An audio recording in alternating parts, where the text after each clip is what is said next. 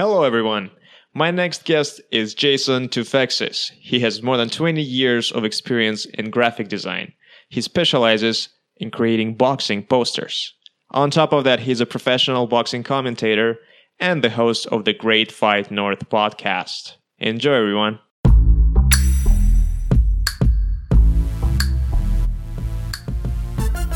Jason, hello. How's it going? Samir, I'm good, man. How are you doing? Thanks. This is our first uh, video chat podcast. I've never done this before, so it took us, it took me 25 minutes to figure this out, even more on the background. But um, yeah, hopefully it's going to work out. oh, it'll all be worth it. Trust me. Okay, so as long as you're hear- hearing me well, I think yeah. we, we should be fine. Oh yeah, we're good. Okay, and I'm video recording this, and I'm, you know, hope I hope that it's not going to lag too much, but we'll see.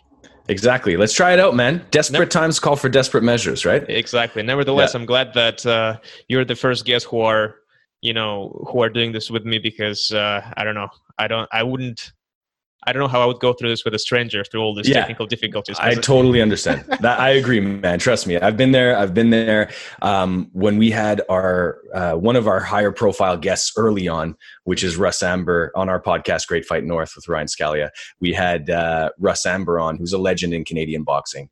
And this we were using an app and it kept cutting out it kept dropping and it was late at night and this guy's busy and he's waiting to call for his rival boxing company and i was so embarrassed man. And then we ended up losing the entire half of the interview and i made uh, him redo it again. It was awful. So i totally get it. So i'm glad to be your, your guinea pig for our virtual interview. I'm very happy.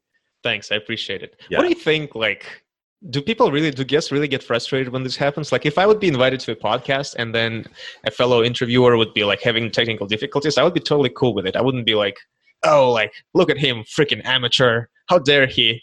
yeah. I, I, think it depends on the guest and, and their overall yeah. kind of uh, mentality going into it. Yeah, but yeah. no, Russ Russ was great, but he ribbed me about it a lot afterwards, saying like a phone, a, a regular phone works every time. You had to use the app. You had to try and do it. In the, you know, he's old school, right? So yeah, yeah. But you know, as you said, desperate times, and uh, I'm not gonna like go into like this coronavirus too much because I don't want to date this podcast. I want people to listen to it ten years later and not be thinking thinking like, oh, like stupid idiots. They thought coronavirus was the thing. Like it, it might be an interesting they, time they have, capsule. Like they have no idea what's coming for them. Yeah, yeah, yeah. true, true. We may very well be in that situation.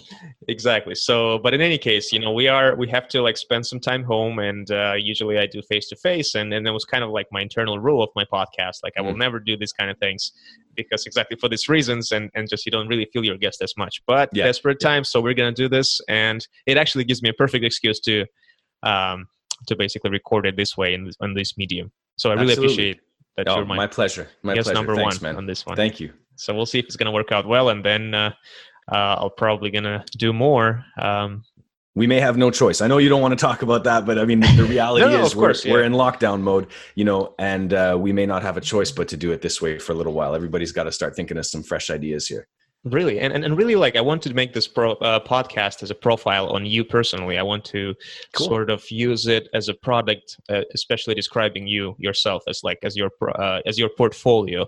And and i'm doing this for all of my other guests. I want them to discuss you know their career past their life and then we can go into you know some current events as well. Sure sure man. And, absolutely.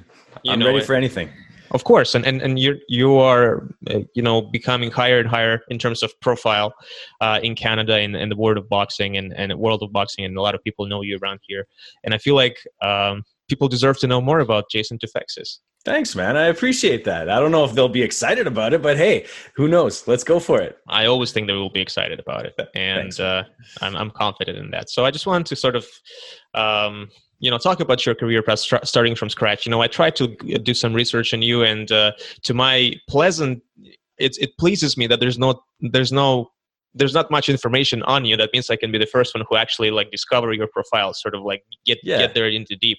You yeah. know I, I, I saw your linkedin profile. I saw your uh, you know twitter of course and uh, i'm listening to your podcast. I, I just listened to your latest podcast with ryan scalia.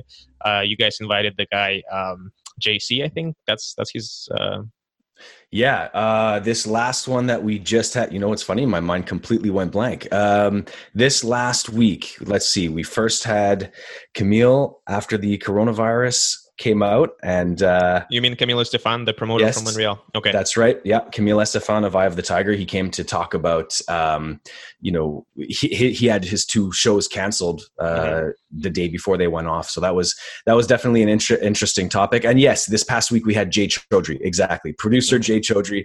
Uh, he's a really interesting guy. He lives in Toronto, uh, where you are now. Yeah, um, you, you you texted me about him, and yes, uh, yeah, I'm I'm excited. I, I, just listened to it, and I was like, wow, like he's actually preaching a lot of things that I'm preaching, which yes. I'm learning from other guys who are preaching this, and I feel like we're we're sort of taking lead from the same people.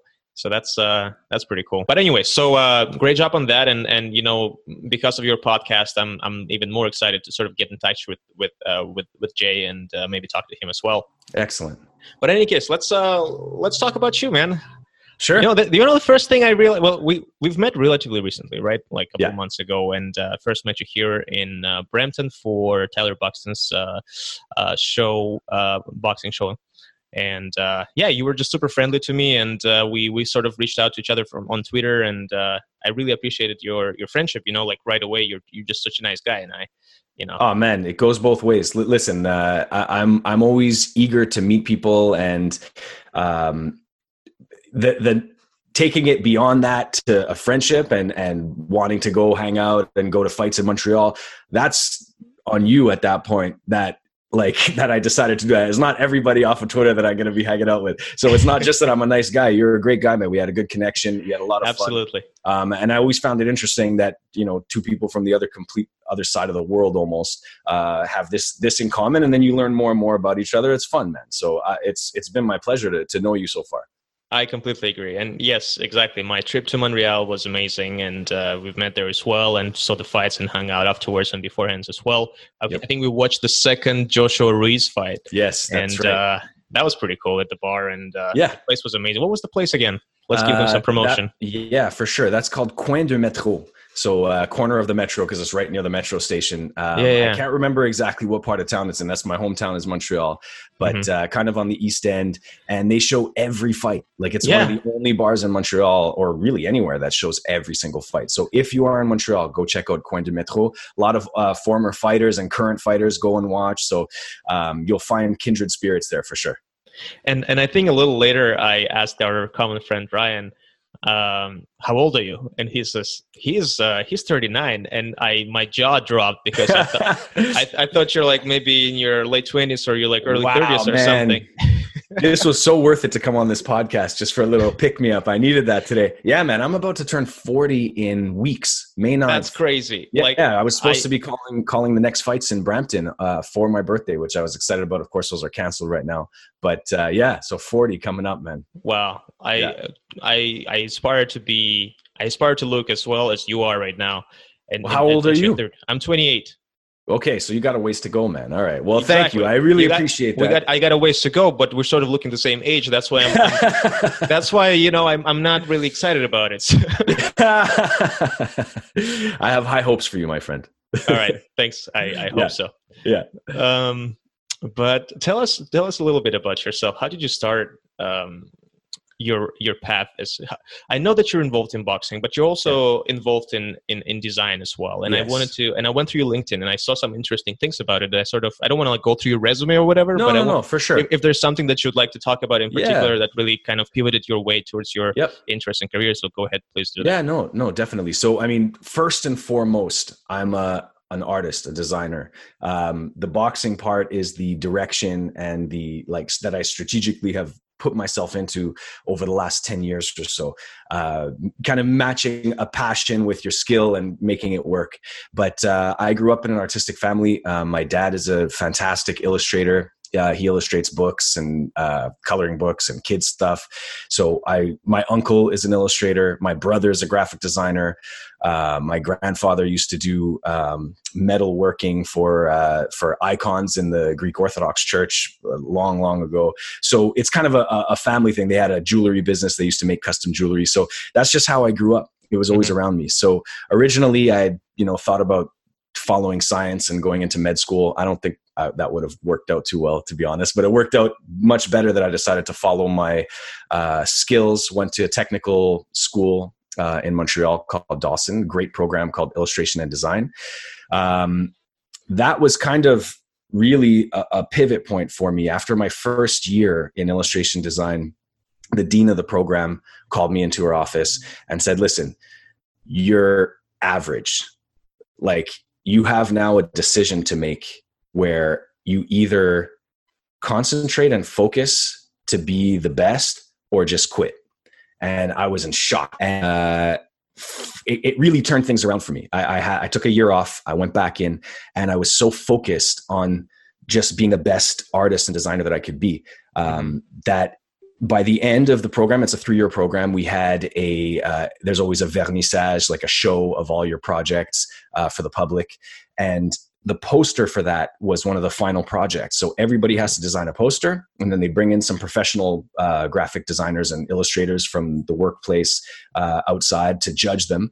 And my poster got selected as the final poster for the third year of Vernissage, nice. which was a great honor. Yeah, and that really set me on my path to where I am now. It was a very windy path, but mm-hmm. once I realized the power of poster design and the power of being able to tell a story in one image that you only look at for a split 2nd mm-hmm. I was hooked. I was absolutely hooked. Now, finding work in poster design was another story. So, right. anyways, fr- from the time that I graduated, I ended up working in uh, children's publishing uh, primarily. I ended up um, uh, being an art director for a, a, great publishing company for kids' books called Fidel. And uh, they're located in Montreal. Um, great books if you got young toddlers and younger. And in that time is when I really started to get into boxing. Mm-hmm. And at that point is when, you know, you've I kind of you yeah. mentioned there was a strategic move to design posters. Like can you talk to me more about like what exactly like where was the strategy there like so yeah. you, are going to talk about boxing right now so exactly to, like to, i want to know about your thought process like okay how can i like strategically get into that industry so th- th- this is where it kind of leads to it. So I had uh, a great time. I was there for seven years, seven and a half years um, at that publishing company, working primarily and only, I should say, in little kid stuff. So teddy bears and bright colors and snails and you know whatever else, right? Um, but in my free time, I was watching boxing all the time. I really got into it. I was starting to go to fights, and I noticed um, a, a hole in the marketplace, which was apparel being sold at the fights was always just the ugly fight poster on a rectangle on the shirt. I wanted to support a fighter. And there was right. nothing at the time. There was nothing out there. This was pre affliction and all that kind of stuff. Mm-hmm. Um, so, anyways, I started a company with my friend Alex called Red Corner Apparel doing t shirts and uh, we approached a bunch of boxers. We, you know, sent emails to like uh, Mikkel Kessler and Carl Froch and all these kinds of guys. And uh, nothing so tell, really what, was, what, yeah. So what did the email say once you you know decided to do that and email everyone? I would, First yeah. of all, how did you find their emails, and then yeah. what exactly was the email content?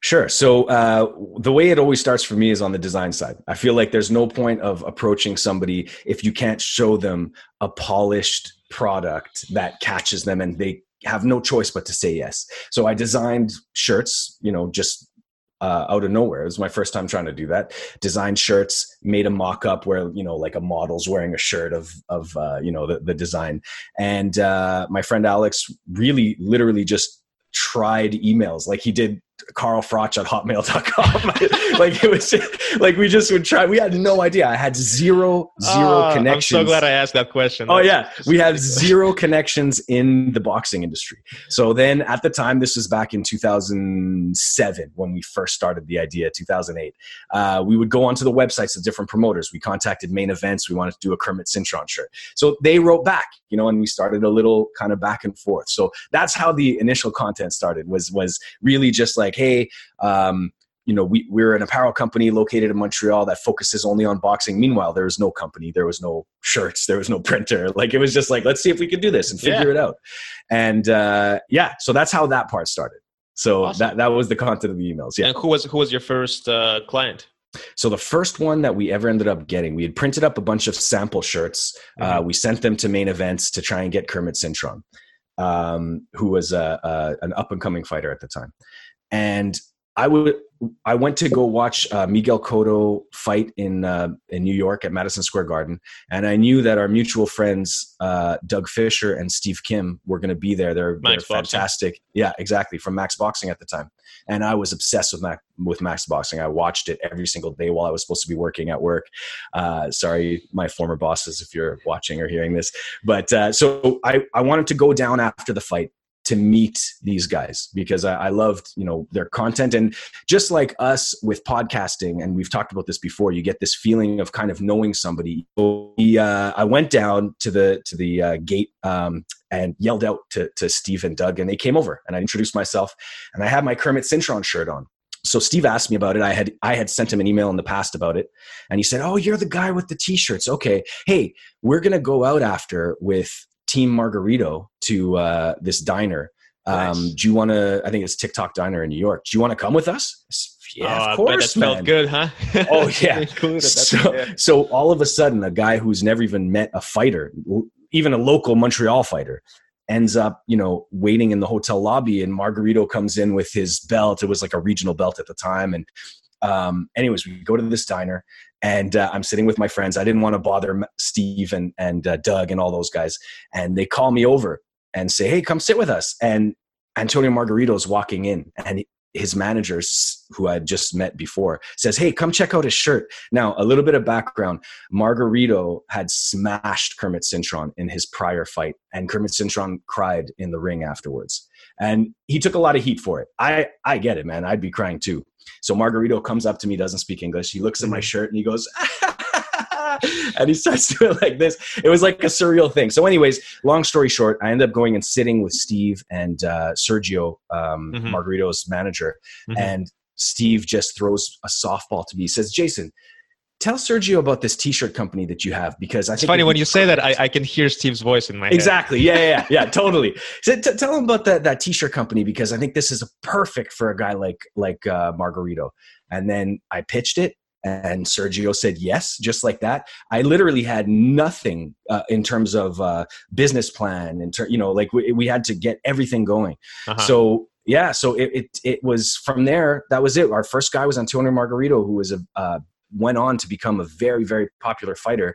Uh, so how did this deal happen? Was it like a handshake kind of based? And like, it was a handshake just... at first, and then uh, follow like follow up by email, send a proposal. You know, so I Got put it. together a proposal with Invoice, a bunch of designs. Blah, blah, blah. Yeah, exactly. And from there, we we worked out a deal that was. Uh, very bad for me.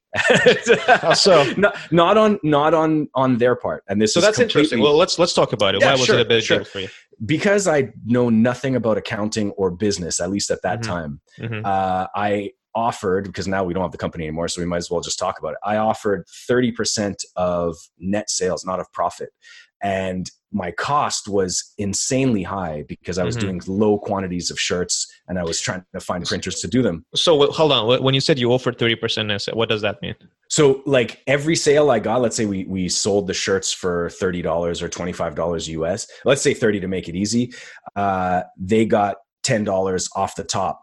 Um, got it. No matter got what. It. Okay. So but you my co- you offered yeah. them to, okay. But my costs were probably like 15, like something crazy you know so by the time that you work in everything else i think we were probably getting four dollars or something and, okay you know it, it, it the, the proper way to do it is, I would assume at this point would have been to figure out something off of when you take off the cost and then give a percentage. Right. So um, it may have even been higher. It may have been 50% actually for Margarito and then slowly mm-hmm. went to 30. Uh, yeah, that's what it was. Mm-hmm. So um, at any rate, we. great experience though. Oh, I mean, totally. Now you know. Totally. So, you know, over the years, we had Carl Froch, uh, we had Israel Vasquez, we had a number of really uh, the perfect kind of like hardcore fan um, fighters, and we sold them online. Uh, it was hard for us located in Canada. We offered free shipping because the shipping was so expensive to the States.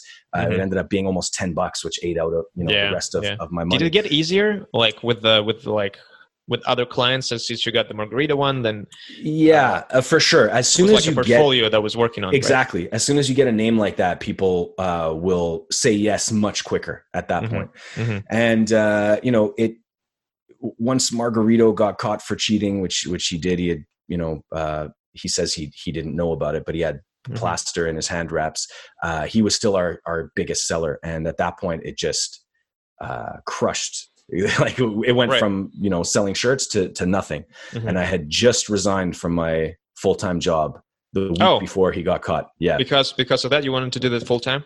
Okay. yeah so i decided uh at a certain point i was you know it was getting difficult Ballsy move. Ballsy yeah move. i i had i i told myself i had to i got to give a ton of credit to my wife elena also who we've both at different times in our relationship together um, Mhm. offered to to cover all costs so that the other person could follow some kind of So were you were you married at that point already?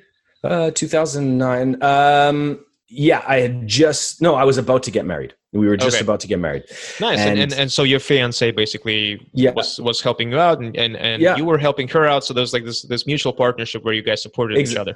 Exactly, and that made all the difference. So basically, I, I told myself, "Look, if uh, if you don't try this and give it a full try, you'll always regret. Who knows what it could have led to, you know?" Mhm. And uh, so I, I handed in my resignation to the publishing company after seven and a half years.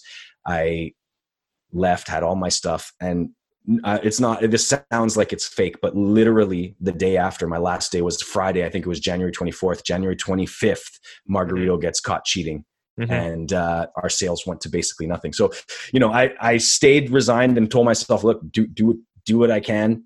Um, Mhm. I had kind of a limit of how much money I could lose uh, Mhm. and go into debt before it gets crazy. Mhm. And uh, yeah, so I kept at it, and it led into my boxing career. So all in all.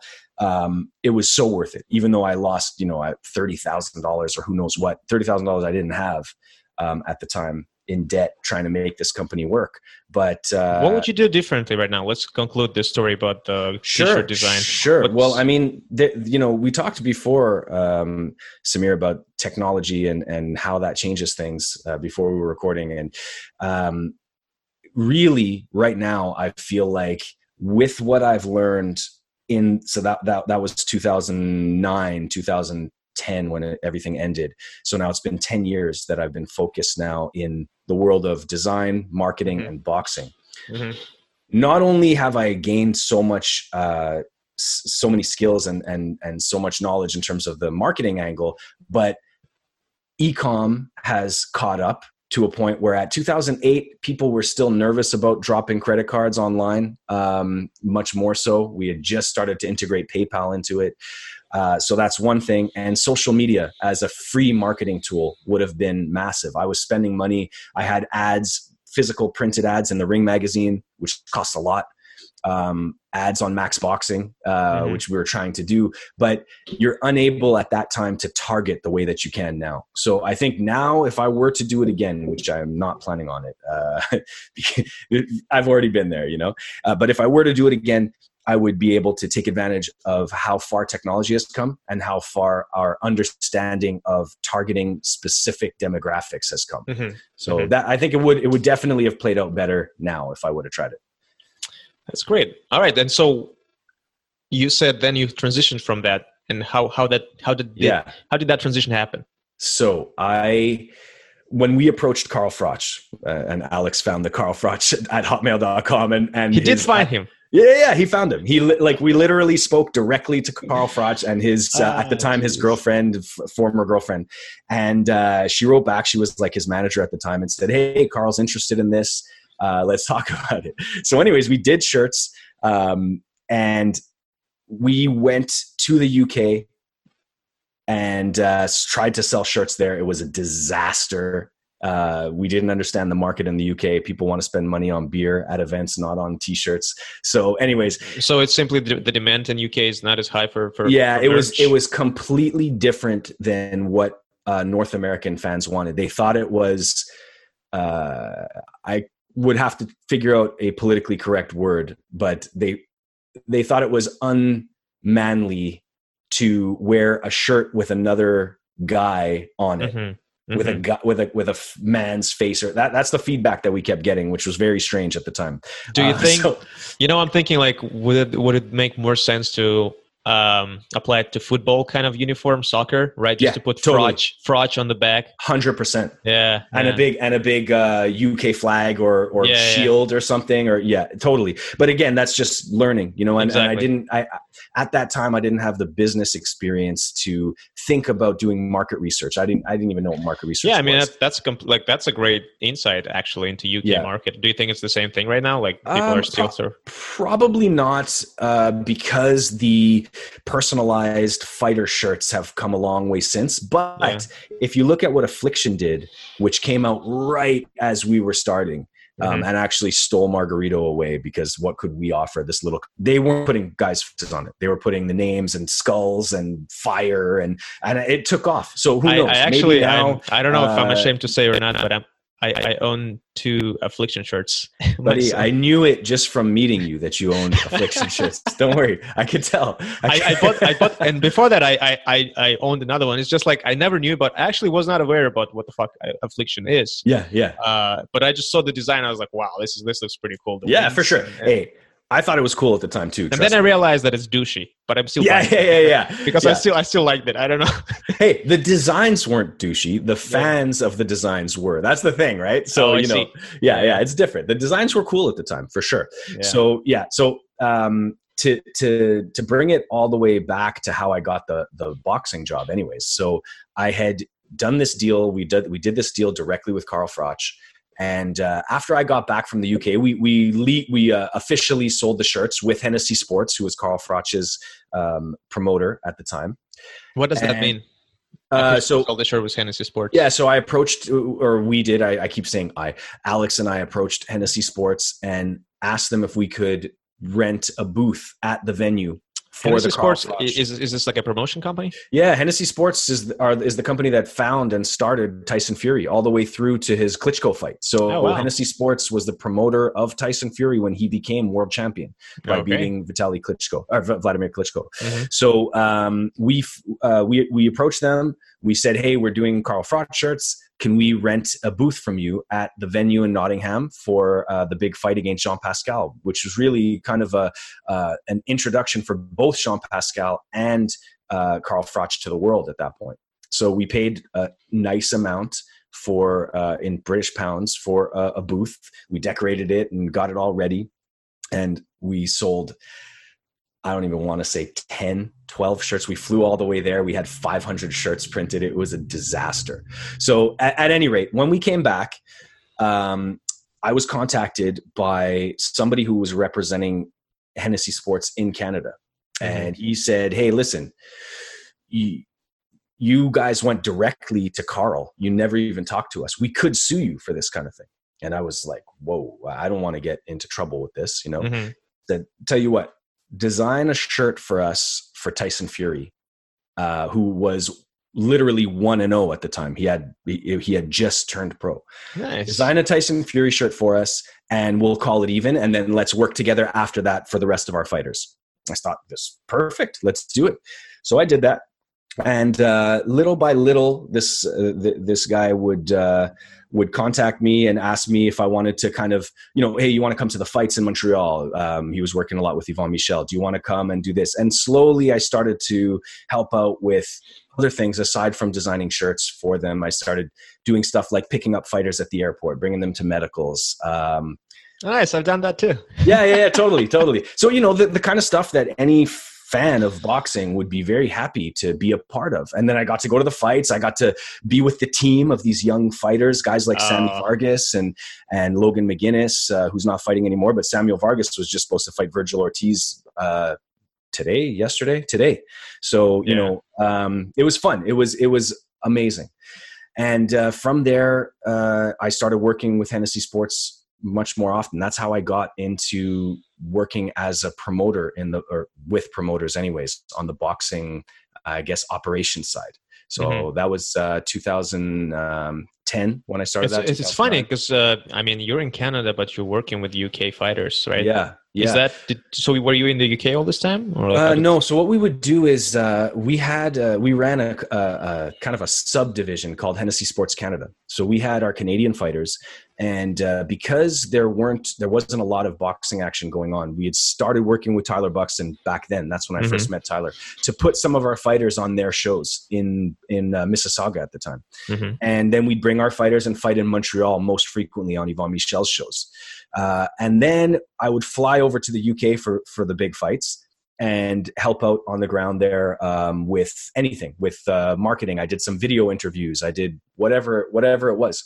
And it was a great time. That was my first time going over there was uh, the first um, fight for tyson fury against dereck chisora which Gosh, was, I'm, I'm, smiling because it, it's it's yeah. so funny. Like I, i'm i had like very similar experiences with like flying yeah. into the fights and all of that. It's just yeah. I know no, how for it sure, feels, and it, and it, feels amazing to be a part of the whole project and to be a part of, uh, it, of the team unbelievable, especially. Yeah.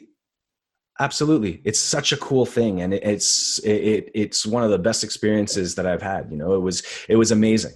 So um, that's that's how I started doing it. Uh, I and then I ended up designing posters for them. I'll tell you one last funny story about how I got into that aspect of it. At the time that I did my t-shirt company, and when Hennessy Sports approached me to mm-hmm. do other t-shirts for Tyson Fury and stuff, I was pretending to be a big shot, and I said, "Sure, sure, sure. I'll ask my designer to do it. You know, I'll talk to my design team. All the, you know, so I was pretending to be like the hey, director of this company. I support it. okay. So, anyways, then they said, Hey, do you think you could ask your designer to design a poster for our friends in Ireland called Brian Peter Promotions, which had guys like Andy Lee and Katie Taylor. Um, so, anyways, he, at that point, I'm like, my dream is to design boxing posters. My dream since I started liking boxing was uh-huh. to design boxing posters. And I couldn't all of a sudden say it was someone else doing it. So I came clean as a listen, I've been doing all the designs for the shirts. Reality, my friend Shankar did a few of them too. Shout out to Shankar, one of the best t-shirt designers out there, a good old friend from Montreal. But uh, I, I, had to tell them, like, look, it, it, was me all along. I've been kind of, you know. and so, yes, I will design a boxing poster. So the first boxing poster I ever did was for a world title fight, uh, Bernard Dunne in Ireland. Mm-hmm. and uh, that was it. I was hooked, and from there, that's how this took off. That was 2009. And let me tell you, your posters are amazing. You know, I Thanks, looked through man. all of them. I, I started actually like paying attention to the posters locally here uh, for the Brandon Cook fight and, you know, Sudi Chapria that you did also as well. And then I, I looked more and more into your work. And, and then I went to Montreal and I saw your posters there for Arslanbek and uh, uh, uh, Lemieux. And so it's just, uh, they're just so organic. You know, and, and what I like about them, they, they're really they're they're sort of like they're like movie posters rather than boxing yeah. posters, you know, and that's yeah. what I like about because usually when you see boxing posters and you see that there's not a lot of effort put in there, you can you yeah. can sort of see how like one thing is cropped on another thing, yeah, and and you you see that there's no like kind of this dynamics of shading and and, yeah. and, and color. It's just a formula, the the fastest formula to get it out, you know, and it's unfortunate. So, so so giving that can you talk to me about your process of creating a, a, poster? Where, where do you start from? Where, where do you draw your inspiration for a particular fighter or a fight? Or in general like how do you start the process? Yeah so um, for me uh, and we kind of touched on it earlier the art of a good poster is comes down to the art of storytelling. And uh, the first thing i like to think about when it comes to the overall theme and uh, feel or vibe of the poster is what is the story about this one? Is it about the main event fighter? Is it about uh, the, the the opponent has nothing to do with it. Is it about where he's from? Is he coming back from a, a, a tough fight? Is he on his ascent to the top? What's his personality like? Stuff like that. So um, that's that's the first thing in kind of the storytelling process. The most integral part, and this will be kind of good advice for any promoters out there hoping to have good posters, whether it's done by me or anybody else, is having the right photography. Without the right photography, there's only so much a poster designer can do. That's true. So, yeah. So having proper photos taken as opposed to sending me tiny uh, Facebook profile pictures of guys, you know, that their girlfriend shot while they were out at a bar. It doesn't work. If you want to mm-hmm. tell a proper story, you got to have the right photography too. So that's the mm-hmm. key part. So um, once I have a kind of overall idea of how I want the poster to go, this is all in my head at this point still. I look at the photos, what's available to me, and then I can start visualizing how I how I see it coming together. And you know, in art school, we're taught to do all of your visualization on paper and sketch and sketch and sketch. But for whatever reason, at least when it comes to, I do that for certain projects, do that for branding, for stuff like that. But when it comes to boxing posters, I like to design it in my head before I even touch the computer. At least if I have the luxury of time on my side. So, mm-hmm. you know, if I if I'm able to have a night before I have to start and the promoter's not in a huge rush, mm-hmm. I start to visualize while I'm doing other stuff, while I'm driving, while I'm playing with my daughter, while I'm cooking, whatever, and the poster starts to come together in my head picturing how the photos were how they can fit together how the colors might work and where the text might go um, what might be that thing that puts it on a on the next level and away from that formula that you were just talking about. So for me a lot of that process every good poster that i have which i like to think is almost all of them at this point now later in my executed off of visions already in my head before I start on the computer. Mm-hmm. Uh, obviously, parts of it changed because as you get in, you know, certain things don't fit the way that you thought they might. Uh, pieces and colors don't work the way that you had thought they might in your head. But mm-hmm. more often than not, if I walk away from what I'm doing, if it's not working, take some time, think about it, problem solve, because design really is problem solving. Uh, I'll come back to it and be able to execute. It's very rare that I get stuck now on uh, on a design or have to completely scrap one uh, mm-hmm. anymore, which is great. So yeah, so a lot of it, a lot of it is in my head. Um, but it's important to have a, an exploratory conversation with the promoter if you don't know his fighters yet. Um, mm-hmm. Like right now, for example, with Eye of the Tiger, I know all the fighters personally. Mm-hmm. Uh, mm-hmm. I know all their stories. I've watched all their fights, so I know what the theme and the story should be in my head. And almost always uh, Camille uh, from Eye of the Tiger agrees. But if it was a new client, I would want to ask, you know, what kind of story do you want to tell? And that's really what it what it comes down to. People don't think that one visual can tell a story. People think only a video or a, a podcast mm-hmm. or a book mm-hmm. can tell a story. But one single visual can tell a story. That's a successful piece of art. That's amazing. I, was while you were discussing, uh, talking about how how your process works. I was contemplating asking you uh, sharing your thoughts on the upcoming fight and what would you do for a poster. Do you think that sort of thing shouldn't be discussed at all because that's your sort of intellectual property and you don't want anyone no, to use that? No, I mean we could talk about it. I'd, I'd have to think. I'd have to think it through. But uh, let, us try. Why not? I've never done that before. Well, the fight that I was thinking about is the the third one between Triple G and Canelo, and as you know, there's a lot of drama around it. There's a lot of things are involved, and there's there's like a lot of history over like starting from all the way from 2014, 15. I would say yeah. all these fights were marinating and discussed, and now with the third fight that is rumored according to uh, sources online. Uh, including ESPN, that uh, the fight might happen on September 12th. And so I'm just wondering, like, what kind of um, emotions would you draw upon if you would make a poster for for that fight? At this point, I think the most um, uh, the, the the angle, the the lowest hanging fruit that you should be attaching yourself to is the bad blood between these guys at this point. And so I would definitely have that at the forefront of my uh, of my mind while thinking of how to do it. That doesn't mean that you have to do the classic face to face with the scowl necessarily, but mm-hmm. whether it's in the colors, um, going with an aggressive, powerful font, whatever it might be, I would definitely move away from the second poster. I was not a huge fan of it. I appreciated what they were trying to do with some of the colors, but uh, I would move away from just a standard two guys punching each other type of thing. We all know that's what these guys do. So mm-hmm. we don't need to tell that part of the story mm-hmm. that they fought and that they will fight again. Let's go with uh, uh, a real storyline about revenge because to me now, uh, Canelo this whole time over the last year or so has been trying to take food out of Triple G's mouth, in my opinion. And Triple G is jaded. You know him much better than I do, but jaded about the fact that he got screwed in his mind twice uh, so I think it has to be something around that. That's how that's how I would approach that one. Wow, that's pretty cool.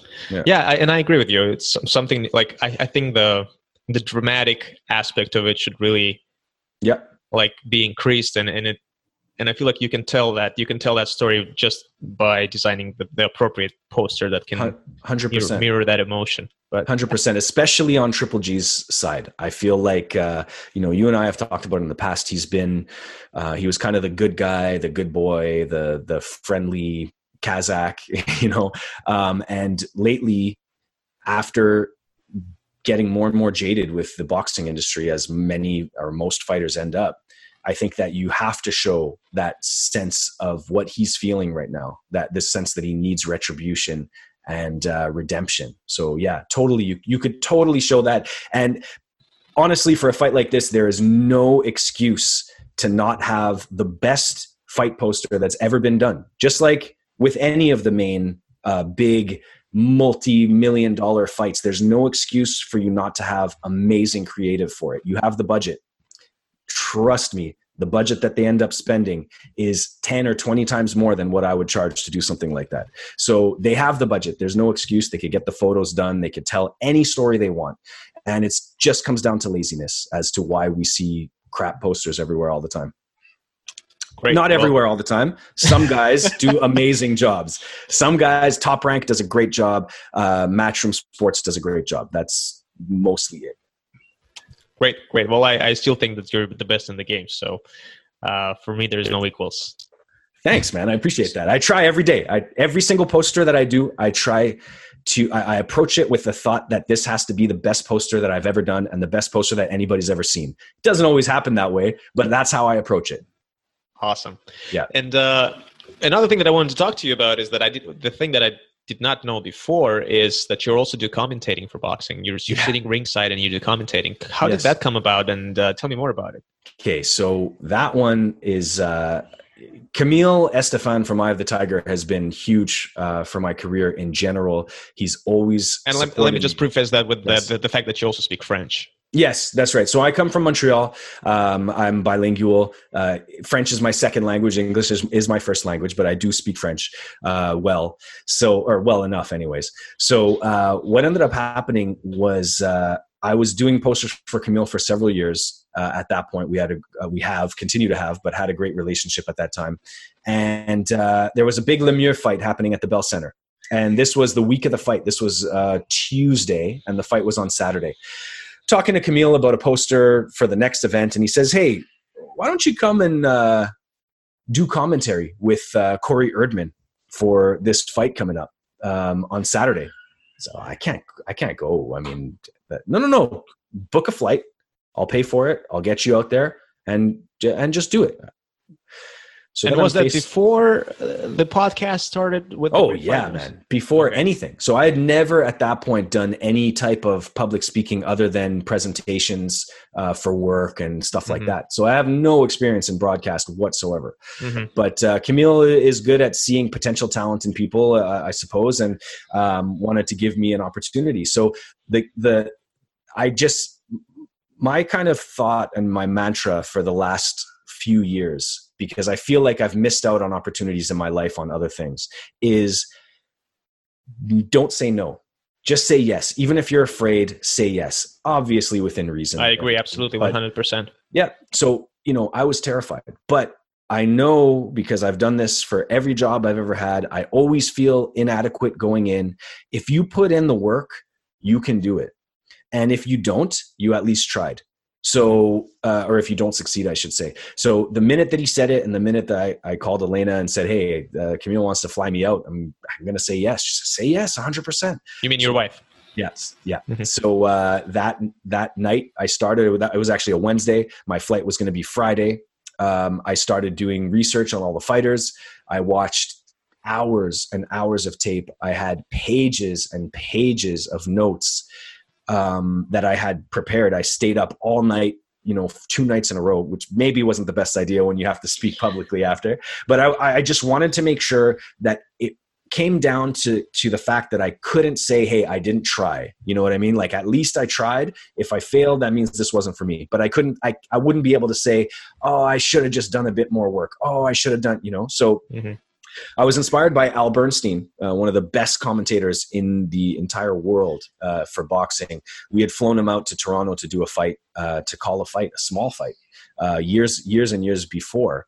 And I saw him sitting there. This is one of the most high-profile boxing commentators in the sport, and he sat in the hotel in Mississauga interviewing Mexican undercard fighters that had one fight and you know or or there were two and ten, two wins, 10 losses. And he sat there with every single one of them and let them tell their story so that he could tell it in the ring. And I thought, this guy could have just taken the check, come and talked whatever he wanted and we would have been happy. But to see him put in that work, I was so inspired. So I tried to do the same. And uh, I could not have done it without uh, Corey being the, the, the main play by play guy, one of the best commentators. Him and Al Bernstein are my two favorites. And uh, so, you know, Corey walked me through it, told me to relax, told me to calm down. And it was one of the best experiences of my life. I had such a blast. I had so much fun. And I got So there was no there was no stuttering that you did not all of a sudden forget forget how to speak. I don't think so. Uh, the second time, the second time I, I flew out for uh, Brandon Cook against Steven Butler and that one was going to be my first time on camera. So that last one was only our voices, and we were the English commentary, and then there was a French broadcast team that had the cameras pointed at them. But uh, the second time, uh, we were going to have a, a, an on-camera open, and uh, I thought I'd be okay. And then I hear the producer in my head 30 seconds and then 10 seconds. And then the camera guy goes like this, and Corey starts talking. I don't, it, everything went black.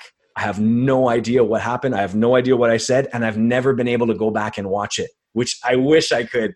I, I know I said something, no idea what I said, no idea if it went well. It was absolute terror. Uh, completely just blanked me out. That's never happened to me. so yeah, that's amazing. That's a great yeah. story. So you're still doing this because I see you're doing work for uh, Tyler Buxton as well here in Brampton for for yeah. his show. Yeah, and, yeah and this is how we met for the first time you like you went out and came out in this like like it was like a Pulp Fiction scene. You you had the smoking on. You're like, okay, Samir, nice to meet you. Let's go. you're like like the fixture. You had the, the suit on, everything. Yeah. I was like, whoa, whoa, this guy is this guy is serious. Like, okay, that's hilarious. Okay, yeah, yeah, yeah, totally, man. Hey, I take the gig seriously. I like to dress nicely when I can. So uh, absolutely, yeah, yeah, yeah. It, it helps, by the way, that my last full time job when I was living in Edmonton was marketing manager for a super high end menswear store. Yeah, so yeah, I, yeah, I saw that. Pretty yeah. sweet closet over there of uh, disc. I, you know, I got my employee discounts. So awesome. thank you to him, Singer. Yeah. This is great. And then let's talk about the Great Fight North podcast. Really, yeah. I think this for Canada, this is a signature podcast right now. And I don't feel there's, I don't think there's anything more high profile than this podcast for the Canadian boxing. I correct me if I'm yeah. wrong, but that's my opinion. No, they're, they're, they're, uh, I think for what we do, and the style that we do it in, you're definitely right. There is another Canadian boxing podcast uh, that's a, a, different flavor, different kind of angle. They're located out in uh, Saskatchewan. Um, and that's uh, Final Shot podcast, uh, good guys. But it's not the, um, uh, it, it's more uh, interview, long format interviews with with fighters, generally more local fighters, uh, to the western to, to, western canada. It's a lot of fun different style altogether a lot more humor a lot more kind of um, uh, joking and personal kind of stuff which is fun. And so it's a different angle. But yes uh, for what so we do that, that how did that come about? How did you guys decide to start a podcast? You're doing it with ryan scalia. Yeah that's right. So for for people that don't know ryan first off he's uh, one of the sharpest boxing minds in in the world. It's uh, it's unbelievable. This guy knows every fighter that is currently active in the amateurs or the pros, and you could ask him, uh, what is so and so what's his style that he fought in the amateurs? And he'll be a, like a guy from kazakhstan or uzbekistan or america or canada and he knows exactly. everything. He has that reputation and he has been a guest in my podcast as well. So for anyone who's yes. watching or listening uh, go back and look for uh, my podcast with ryan yeah. So I had wanted to start a Canadian boxing podcast uh, for a while. Actually, just a, a general interest boxing podcast um, for for quite some time. And you know how projects go. I'm sure you were the same way. You have the idea, but you don't necessarily execute. You wait for the right time, or you know, ah, after this project, you know. So I knew in terms of boxing knowledge, I don't pretend to be a boxing historian whatsoever. Um, yes, I have insider industry experience, which helps. I have a lot of great contacts. Um, I have a good reputation still with everybody that I've ever worked with. So I knew I'd be able to get fighters, and I knew I'd be able to, uh, since I did the the broadcasting uh, for the commentating, I knew I'd be able to talk and host something. Uh, I assumed, anyways. But I really wanted to find a partner that um, was a legit boxing mind that uh, you know I could lean on for give you that street cred. Exactly. And Ryan has that in, in spades. You know, boxing writers in the US, uh, Steve Kim from ESPN, does research through Ryan for some of his articles, you know. So, uh, anyways, we met up uh, at the Canadian Nationals, which are being held in Edmonton. Ryan lives in Calgary; it's about a three-hour drive. He came up, we met up, we had a lot of fun. We started talking about this idea, and uh, it kind of, you know, slowed down, didn't happen, and then it was coming towards the end of the year in uh, 2018, and we said, I said, you know what, man, let's do it starting January. Let's just let's just try and the only thing I ask is that we do 26 straight episodes no matter what, even if we have zero. Why 26? I wanted to do six months. I, I, I didn't believe. Okay, in, so one a week. Yeah, one a week. One a week consistently, no matter what. And I really did not want to um, allow ourselves to be disappointed by the results and then give up before letting this whole process you know find its path and finding the comfort zone and how it works. And i felt like six months was a good amount of time.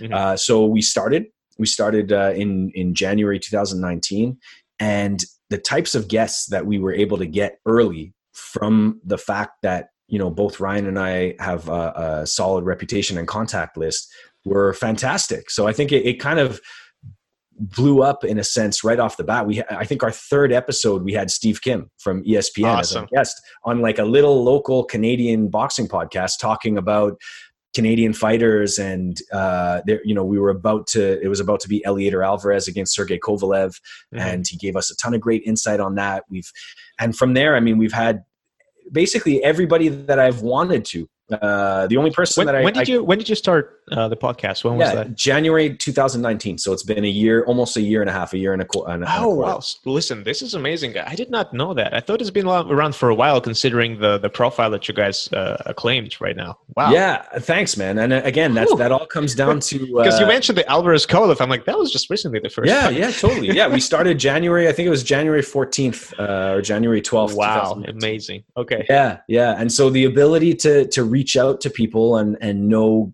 trainers still. And you know I, I, stepped away from boxing for a number of years. I stepped away from mm-hmm. boxing for three years completely where i wasn't even doing posters. I was just jaded by it.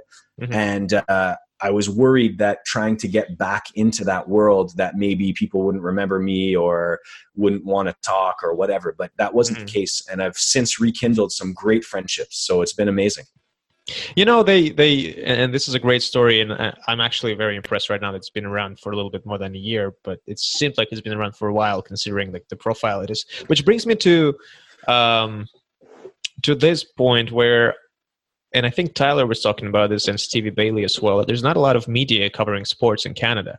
Yeah. And which is kind of a good thing for for, for, for guys like you and, and Ryan, yeah. who does the podcast, but it also kind of a bad thing because it doesn't give uh, uh as, as much ex- exposure as, you yeah. know, as the supply uh, provides. So, um, what do you think about that? Like, how can we change that, and what's happening? Is there's a potential for interest to increase? Yeah, I mean, it's a it's a really interesting to look at uh, Canada across the whole country and how it works in terms of uh, boxing support from the media. And you know you look at where boxing has found the most success traditionally in canada since the beginning has been montreal um, I mean, we've had super high profile fights, Sugar Ray Leonard fighting there, um, you know, all the way down through a glory age in the kind of late 90s, early 2000s with uh, and Pascal and sold out Bell Centers. And you want you, the, the media has always been supporting boxing in Quebec from the get-go. And you see you know you could say is it a chicken and the egg kind of thing? Like well it's because there were the big fights there early that the media got behind it I, I don't really know if that's rings so true to be honest i think that uh, the media support the quebec culture um, really uh, kind of uh, took took boxing under its wing right away. It took an interest in boxing from the beginning and continued. It never stopped. There was always mm. a print print coverage in newspapers about boxing in Quebec, and the rest of the, the rest I do see country, yes, I do see some publications in French, and they actually like yes. talk seriously about boxing there. Yeah. And I was like, yeah. wow, okay, so yeah. there's some. Not and I mean, you look at it even now. Uh, obviously, it blew up in the late '90s, uh, mm-hmm. and then you'd have huge media coverage all the time, and they had all the pro- high-profile fights, and it, it kind of becomes this cycle where if you have the media coverage there, the big mm-hmm. fights will come and it's if you don't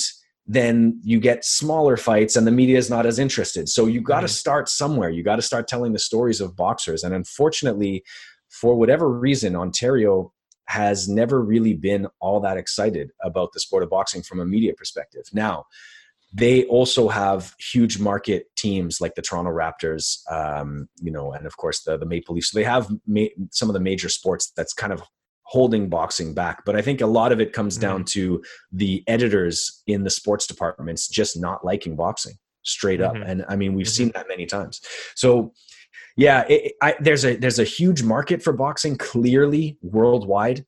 There's Sports Network, uh, Sportsnet rather, mm-hmm. um, and uh, which is owned by Rogers. So mm-hmm. those are the main ones uh, in Canada, and TSN is the ESPN affiliate for Canada. So uh, mm-hmm. same kind of branding, um, same kind of product. Okay, so then and, we can see we can see then then if uh, TSN is affiliate for ESPN, there is a possibility that they can sort of influence from the headquarters uh, in uh, in the United States to do some boxing coverage that's what ended up happening. Um, myself and several other people on Twitter were very vocal about TSN. I had I had uh, insider knowledge about what TSN was doing with the rights to boxing because their parent company Bell Media owned the rights to all Showtime boxing and all ESPN boxing, mm-hmm. and they blocked those rights from going to a smaller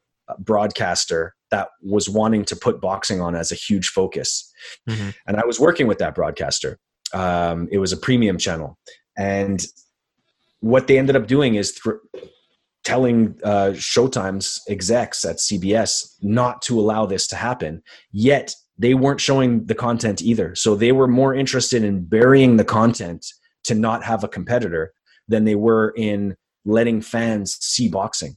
Mm-hmm. So I wanted I wanted boxing fans in Canada to know that and to understand why aren't we getting why can't we watch Showtime fights? Why can't that broadcaster that I was working with, how come they can't Showtime fights anymore? Well, there's a reason. It's not about the fact that they didn't want to. It's that they're being blocked uh, at a very high level from doing it.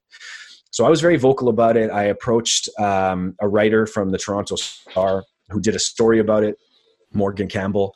Um, he Bell didn't comment, but he did a story in the newspaper about it, which I think went a long way for us in changing the mind of TSN. Every time every time there was a fight that wasn't on TSN, I would tweet out to ESPN saying, "Hey, how come your affiliate in Canada hates boxing? How come they don't like to support it?" You know, every single time.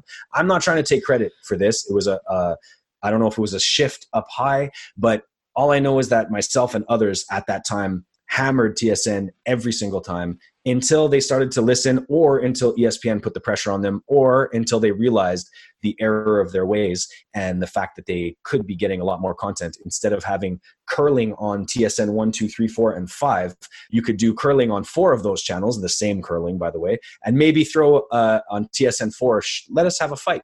You already own the rights let us have the fight. So mm-hmm. they did, and credit to TSN, they've been much better at showing boxing. And that's what you need to be able to grow the sport to casual fans across the country who will then demand that the media covers the sport. Mm-hmm. So it's it, we need content. And, and, it goes both way, right? If, if the interest increases because of the supply of the content increases, then the advertising increases as well, and exactly, you know, and so on and so forth. So exactly, um, so it's a mutual benefit. Wow, that's a it's a great story. I'll uh, yeah. I'll cut that I'll cut that one separately and I'll put that on my promotion sure. promotion yeah. list. perfect, perfect.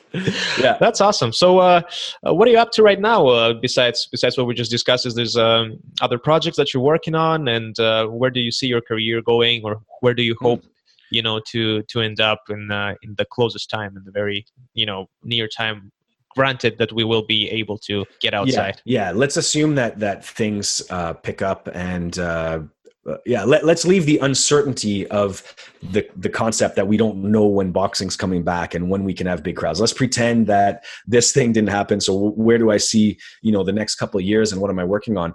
Um, over the last few years, I've been niching, and that's where I talked about strategy, strategically choosing projects that are going to get me closer to my goal, which is to only be working in boxing, which is what I am currently doing, which is great. Um, so over that time, over the years, I've done graphic design for all sorts of things for clothing for uh, back kids backpacks over the last uh, two years specifically i gave those away to other designers i turned down jobs and only focused on boxing and boxing design. And that's that's kind of where i want to take this further. So um, get my name's getting known a little bit more my work's getting known a little bit more which is mm-hmm. great. I'm getting people approaching me now asking for posters instead of in the past having to ask them. So really what i would love is to do exactly what i'm doing right now but at the highest elite level of the sport. And it's not anything um, negative on eye of the tiger who have given me the creative freedom to produce my best work that I ever have. So huge thanks. And I would never leave doing work for Eye the Tiger. But what I feel is instead of taking jobs from smaller promoters that could go to uh, newer designers that need experience, just like when you get a guy like Triple G and Canelo, they're at the elite level of the sport. They're fighting at the elite level. They're getting paid at the elite level, and they're producing at the elite level. I know I can do that. I, I have 100% confidence that I can produce uh, the best creative out there. So now it's just a matter of getting recognition from one of the big the big guys in the industry who want to work with me and uh, and and you know that's my dream my dream is is is to be able to produce creative uh, visual creative for the most high profile fights that that happen historic fights so that's that's where i want to go and that's the path that i've been going on all the other stuff I'd love to continue doing broadcast commentary. You know, all of this was a part of kind of creating a personal brand in boxing, Canadian boxing. As when you think of me, you think of boxing in Canada. And so that was uh, strategic over the last few years. And I think that and was accomplished successfully.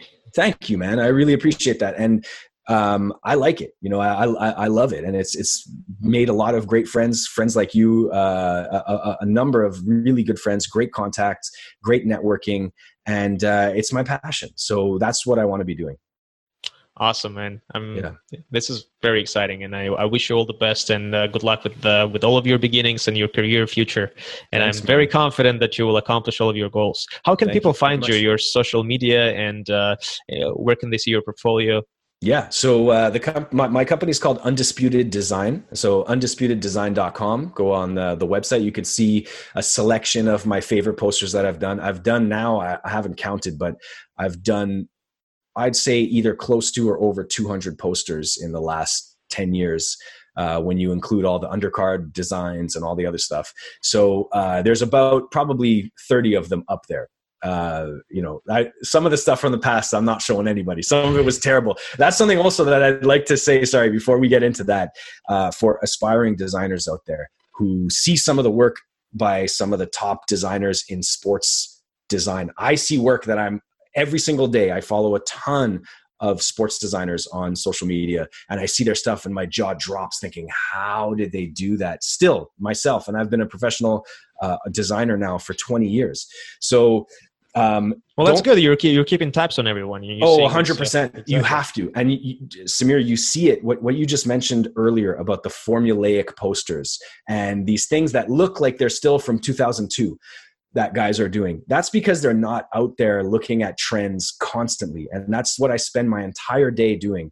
Is I, I I'm completely inside the world of design, sports design, boxing, and if you're not upping your own skills and following trends and trying to even create some trends to me there's no point you know? Like you're going to be stuck and we see it every single day when posters come out. You see a poster you're like is this from 2020 or 2008 and it right. you literally have no idea. So uh, yeah. So anyways it, it's really important to not to think that oh man, how am I ever going to get to a certain level as a designer? It comes with practice and it comes with time. Just like a fighter, no fighter is going to enter the ring for their first fight for a world title. I mean, unless, you know, very, very, very, very, very rare circumstances. But you need to put in that work. So start designing and uh, you'll see how quickly this kind of stuff can come to you if you got a good eye for it. But, anyways, you can follow me on my work on undisputeddesign.com.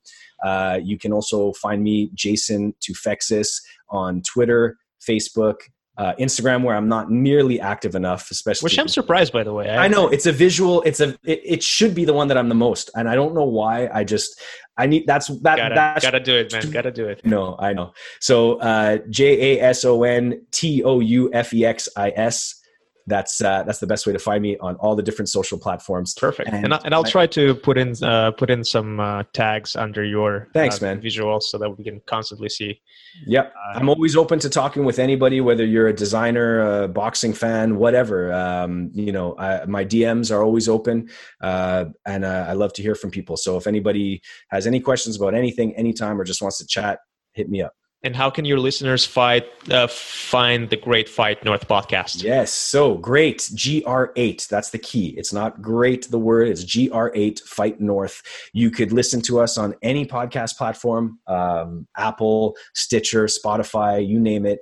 Uh, and you can find us on Twitter at Great Fight North, Facebook at Great Fight North, and Instagram at Great Fight North. So we'd love, please listen, share, throw us a rating, man. And as you know, makes a huge difference. Awesome. I agree completely. Well, this was great, Jason. Uh, very inspiring. I feel like a lot of people will listen to it and, and sort of get inspired to do the same. I know that there's a lot of aspiring designers and, and just people who want who would like to be in the sport of boxing to be a part mm-hmm. of the team and to hear how you were grinding grinding and especially hearing about your failures. I, I I'm a huge proponent of that. When people, especially the successful people who talk about their lives and and they discuss that hey it was always it wasn't always this great you know i failed in this and that and yeah. and to see how you you know how you said you lost $30000 but then you sort of got back up and you know started involve yourself even more and eventually got successful i feel like it's important for people to know that and and i really appreciate that you're that you don't mind talking about it because yeah for also, sure man. yeah it takes a lot of guts. without without that without those those failures and those losses you you can't appreciate when things are good in my opinion anyways so Absolutely. All right, Jason, I would shake your hand if we were not on quarantine. so I'll salute you. Salute, my friend. Thank you. Stay healthy. Stay safe. Thanks. I'll try to make sure that this podcast will be saved on my computer because I don't know. This is my first time. I hope I'm not going to screw this up. Fingers crossed, buddy. Fingers crossed. All right. Azizi Podcast, everyone. Jason Toufexis was my guest. You can follow me on Twitter, Instagram as well. I'm going to put my information below. And don't forget to subscribe on YouTube, iTunes, Spotify, Stitcher, and all the podcast platforms. Thank you so much, everyone. Goodbye.